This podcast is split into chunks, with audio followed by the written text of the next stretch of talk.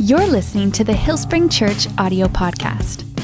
Hillspring exists so that all people can find and embrace a life of faith through Christ. For more information or to get involved, visit us on the web at hillspring church dot org.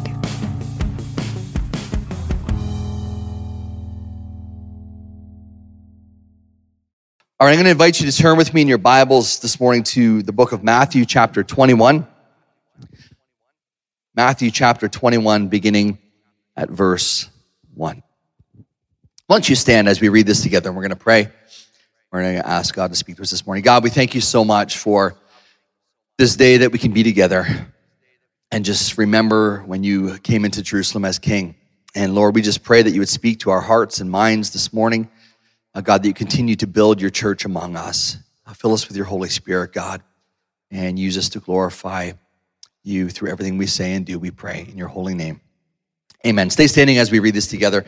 Matthew twenty-one, one. As they approached Jerusalem and came to Bethphage on the Mount of Olives, Jesus sent two disciples, saying to them, "Go to the village ahead of you, and at once you will find a donkey tied there with her colt by her. Untie them and bring them to me. If anyone says anything to you, say that the Lord needs them, and he will send them right away." This took place to fulfill what was spoken through the prophet. "Say to your daughter Zion, see, your king comes to you, gentle and riding on a donkey, and on a colt, the foal of a donkey." The disciples went and did as Jesus had instructed them. They brought the donkey and the colt and placed their cloaks on them for Jesus to sit on. A very large crowd spread their cloaks on the road, while others cut branches from the trees and spread them on the road. The crowds that went ahead of him and those that followed shouted, "Hosanna to the Son of David. Blessed is he who comes in the name of the Lord. Hosanna in the highest heaven."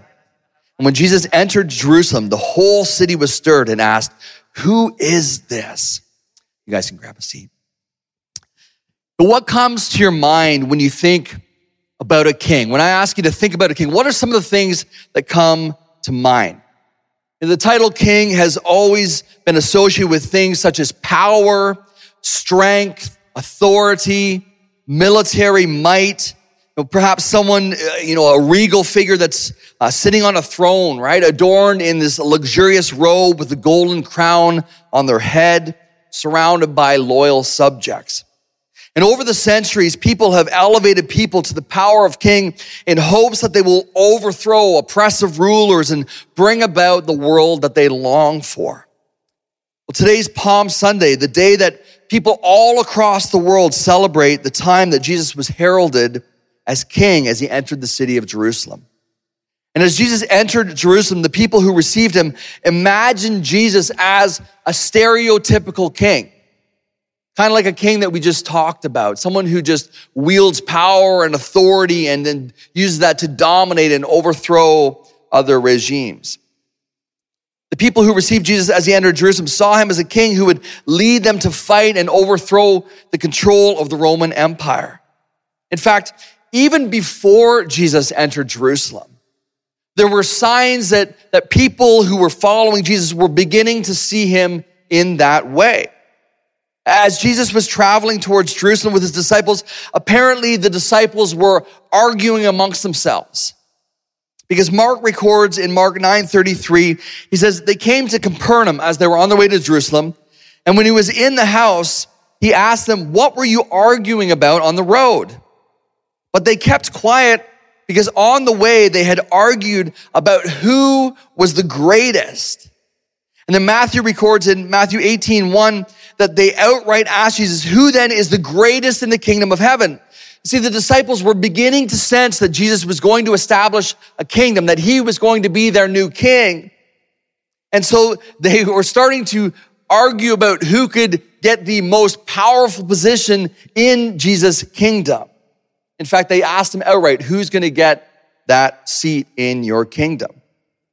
Not long after this, Matthew records in Matthew twenty, verse twenty to twenty-one, that the mother of Zebedee's sons also came to Jesus with her sons. And she knelt down before him and asked a favor of him.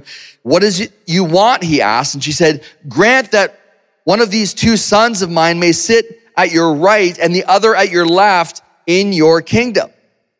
And again, followers of Jesus envisioned him as this powerful king who would gain political control. So they were attempting to establish their position in the kingdom before he was even crowned king so that they would have power, you know, as a result of his coming to power as well. This is how people viewed Jesus as he entered Jerusalem.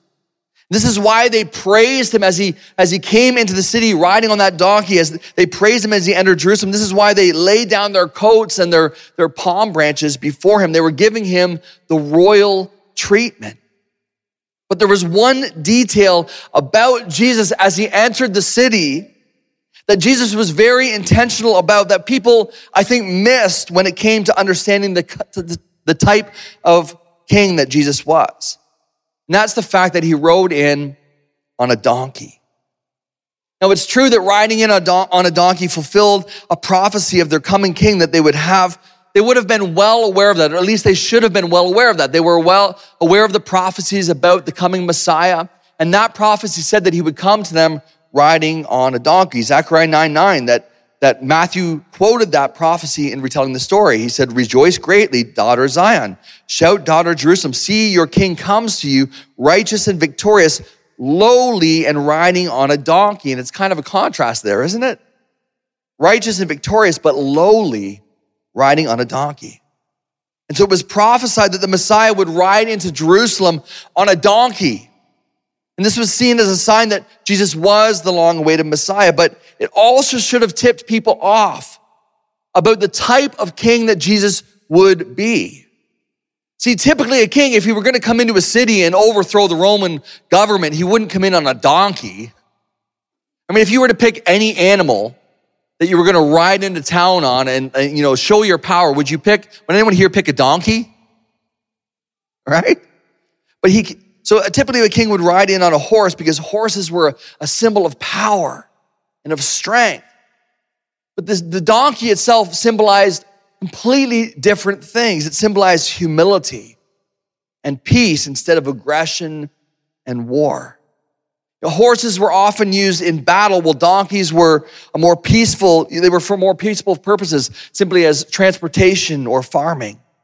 And so by riding in on a donkey, Jesus was communicating to the people that he wasn't coming to conquer and subdue the world, but rather to bring peace and salvation. See, Jesus was a servant king. He was a servant king. But even apart from the donkey, Jesus provided plenty of hints during his ministry that he wasn't the king they were expecting, but rather he was a servant king. There were many, many hints, not even hints. They were just outright signs that he would be a servant king, not this dominant, punishing leader, tyrannical leader.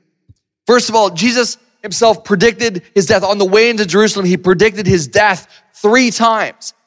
Now, if you're going to go overthrow another you know, another government, you don't typically say, well, I'm going to go in and die. That doesn't really get people all riled up, like, yeah, let's go take over the world, but our leader's telling us that in a few days he's going to die, he's going to be killed, right? So the first time we see this is in Matthew sixteen, twenty-one to twenty-two, and Jesus said, Matthew explains, from that time on, Jesus began to explain to his disciples that he must go to Jerusalem and suffer many things at the hands of the elders, the chief priests, and the teachers of the law, and that he must be killed, and on the third day, be raised to life. It was unimaginable to his followers, so much so that Peter refused to believe that that would even happen. He said in verse twenty-two, he's like, Lord, never, this shall never happen to you. He, he, he had already recognized that Jesus would be the Messiah, the, the king that God had sent to save them. And so when Jesus even talked about his death, it just didn't make sense to him. He said, there's no way that's ever going to happen to you. And do you remember the woman who asked Jesus for positions for her two sons? Well, the disciples heard her and they were actually upset at her request. Because remember, they also wanted those positions and they wanted to make sure that they got those positions of power. So when they heard her speaking to Jesus, they got upset. And those positions belonged to them. But then Jesus revealed the true nature of his kingship in his response to them as well. And in Matthew twenty, twenty-five, Jesus called them together and said, you know that the rulers of the Gentiles lord it over them. Meaning, you know, all of the other kings in the world, they lord their power over their subjects like a typical king does. The, the, the rulers of the Gentiles lord it over them, and their high officials exercise authority over them. Not so with you. Instead, whoever wants to become great among you must be your servant. And whoever wants to be first must be your slave, just as the Son of Man did not come to be served, but to serve and give his life as a ransom for many. He was telling them he wasn't going to be the type of king that they were envisioning. He didn't come to be served, but to serve and give his life as a ransom for many. Over and over again, Jesus revealed the type of king that he would be. But I really just think that his disciples couldn't comprehend it. They couldn't comprehend it. They couldn't understand how, how this, these, these concepts of him serving and laying down his life would line up with, you know, being their leader and being their savior. Yet even in the days following his reception as king of Jerusalem, Jesus continued to provide clues to the type of king he really was. I won't read the story, but you'll recall, if you're familiar, leading up to the Passover, that, that uh, before they celebrated Passover together, what did Jesus do? He got down and he washed the feet of his disciples. Is that something a king does? Not typically. It's not the sign of power, is it? It's not the sign of subduing people who are below you, but rather Jesus crouched down and he lowered himself to the point that he washed the disciples' feet. Again, when he was betrayed by Judas and arrested in the garden, what did he do? Did he, did he fight back? Did he tell all of his men to attack? No, instead he did the exact opposite. When Jesus, when they stepped forward to arrest Jesus, one of his disciples, right, stepped forward and cut off the ear of one of the guys who was, was attacked or was, who had come to arrest Jesus. And Jesus said in Matthew twenty-six, fifty-two, he said, put your sword back in its place. For all who draw the sword will die by the sword. And then he went on to say, do you think I cannot call on my Father and he will at once put at my disposal more than twelve legions of angels? But how then would the scriptures be fulfilled that say it must happen this way? And he went on to say, you know, do you think I'm leading a rebellion? And they were probably thinking, or they probably responded, yes. I thought that's what we were here to do, is, is have a rebellion and overthrow these sinful, corrupt systems in our world. You know, these governments that are completely evil, not serving our God. I mean, this is not, not what you had come to do. And Jesus said, no, I'm not here to lead up a rebellion and overthrow the powers by force. Jesus demonstrated over and over again that he didn't come to fight, to kill, or to destroy. In fact, his entire ministry was characterized by service and sacrifice. He healed the sick. He fed the hungry. He preached the good news to the poor. He spent time with outcasts and sinners, showing them love and acceptance. Jesus' ministry was marked with radical examples of love, that he was willing to go to any length to serve and save others, even laying down his life to forgive the sins of the world. Jesus was and is a king like no other king. He wasn't interested in power or conquest. He was and is a servant king.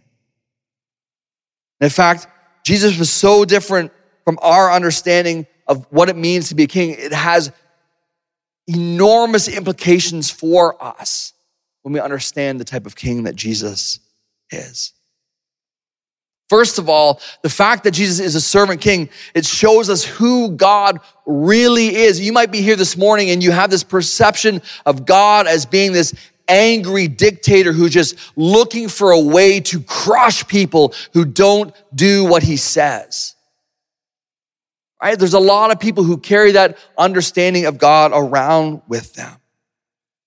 But Jesus wasn't just a man, he was God in the flesh. And so as a servant king, Jesus showed us that God isn't a tyrannical, power-hungry ruler that many people see him to be.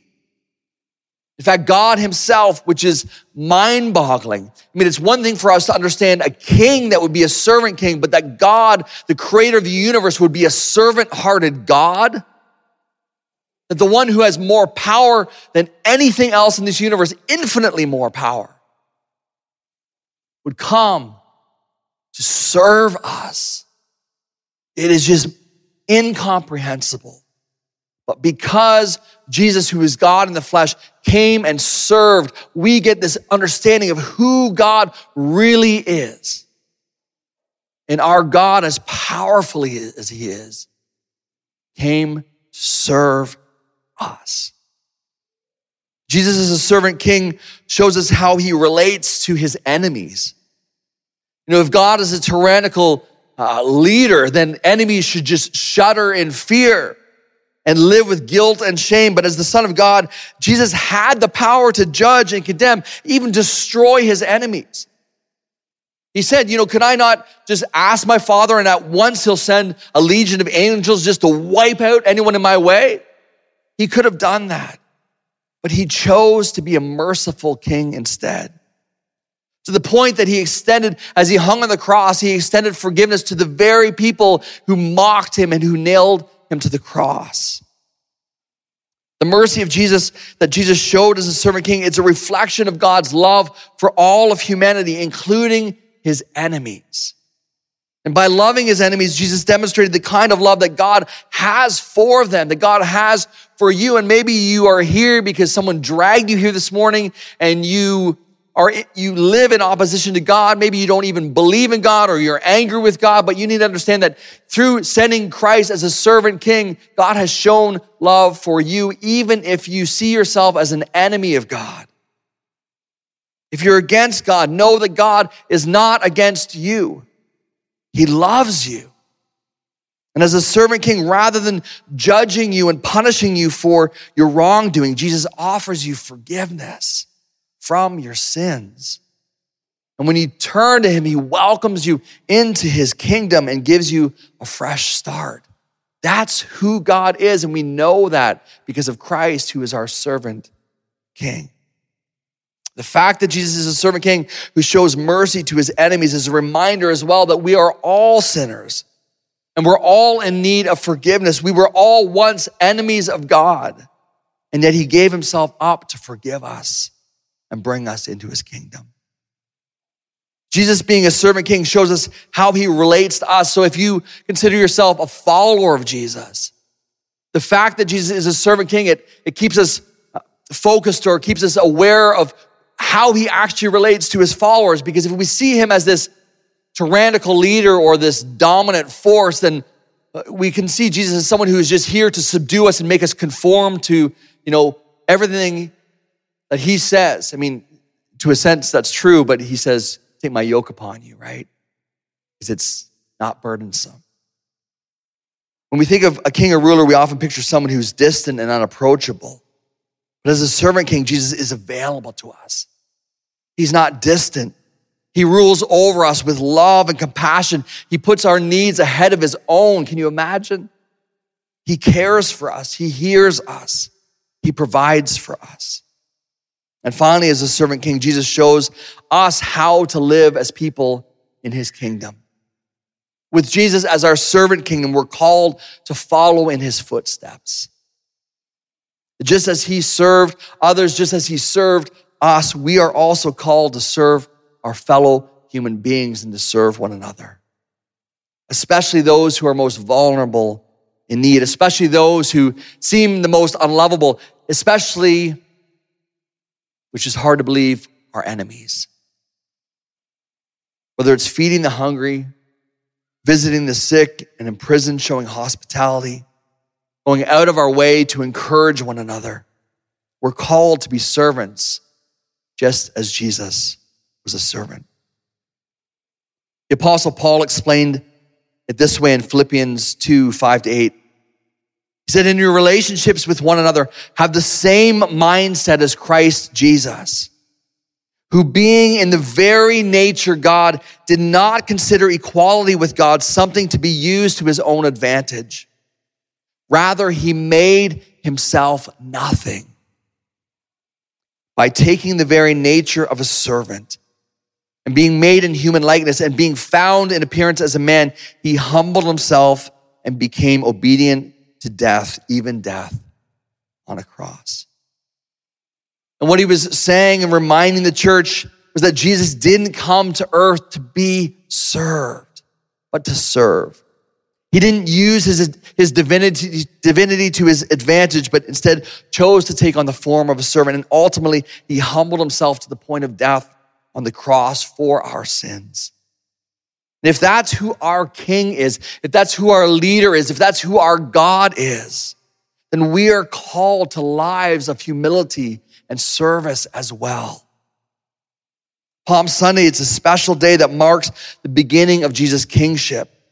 When Jesus rode into town as king on Palm Sunday, remember though that he came on a lowly donkey. Remember the type of king that he is. He didn't come with armies fighting, but with love and mercy. He didn't come to overtake the world by force, but by giving up his life for the forgiveness of our sins. And through this, he's shown us who God truly is. Our God is a loving and merciful God who treats his enemies with mercy and who leads his followers in the way of love and compassion. And may we strive as a church to be servants of our King, willing to serve and sacrifice for others.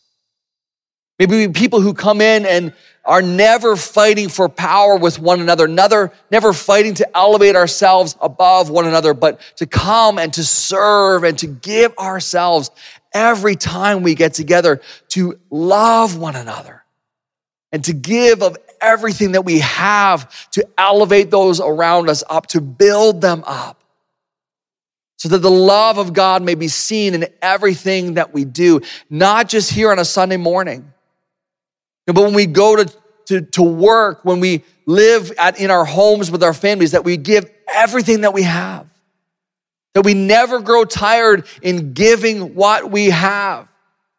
We just simply day after day say, how much more can I give? In what ways can I give myself for those around me? In what ways can I serve? In what ways can I show generosity? Because the God who made us and has blessed us with so much gave everything up for us. And so let's be people who serve just as our God served us. Would you stand with me? The team's going to come and they're going to lead us in one more song, but let's just pray. And I want to encourage you to just join me in a prayer this morning of praise to God for who he is. And gratefulness that acknowledges the fact that a mighty God would come and give himself up for us. Would you close your eyes with me? And you can, and God knows your thoughts, but you can, you can praise him with your mouth. You can just speak silently if you want to, or quietly, or you can speak out loudly if you want to, but why don't you just praise God this morning on this Palm Sunday and acknowledge him for who he is, a mighty God who is so loving that he gave himself up for us. God, we thank you this morning that you loved us so much that you let go of everything for us. God, when you could have come and just completely obliterated your enemies, God, which would have included, which includes us as well. Those who have failed so many times, when you could have punished us or wiped us out, God, you came to forgive. You came to give yourself up. You came to serve, to wipe away our sins. You are so good to us. And so we praise you this morning, God. You are above all else. You are greater than any other leader or ruler or celebrity that has ever walked the face of this earth. You are so kind to us. You are so tender-hearted. You are so compassionate.